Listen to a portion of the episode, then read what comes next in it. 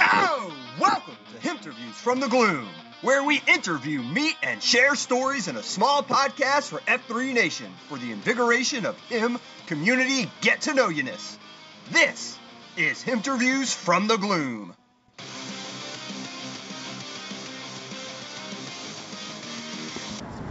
F3 Nation, it is Atari coming at you guys from Seattle, from the Puget Sound. We are here with a interview from the gloom with a man who goes by Zima. Zima, good morning, brother. Good morning, F3. How you feeling today, man?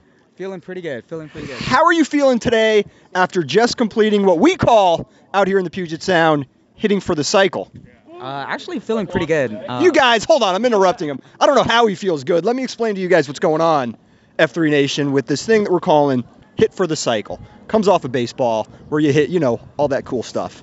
Uh, what we're doing out here is a challenge amongst the him of F3 Puget Sound and F3 Seattle to post, what is it, Zima? Is it 13 workouts in 14 days? 13 workouts in 13 days. 13 workouts in 13 days, and you just completed that plus one, so you did 14 and 14. That's right. And you're feeling pretty good. Feeling pretty good. You are a complete beast. What is your comment on that? Uh, man, you know, it's it's actually been uh, it's been a really fun uh, four or 13 days, I guess, uh, traveling to the different AOs, meeting all of the different Nice. uh, PAX across the Puget Sound. It's been awesome. That's awesome, man. Now let me get this straight too. So you guys, F3 Nation, Zima's out here crushing the cycle. 13 and 13, does the extra one. He's actually at 14 and 14. If I got this right, today's only day 77 of you actually joining the F3 guys. Something like that, yeah. What are you doing? That's insane. Uh, uh, to be honest, when I when I was first coming out, it's probably hitting it once once a week on Saturdays, but uh, building up the camaraderie with all the, the PAX that come out here is, is what gets me going. Oh man, what a great answer. And also you guys in this interview from the gloom, your boy Zima over here, he's 14 and 14. He surpasses the cycle. He also put down his VQ the day he hit the cycle. Not just any VQ, coupons. What were you thinking, Zima, when you built your first uh, your first Q?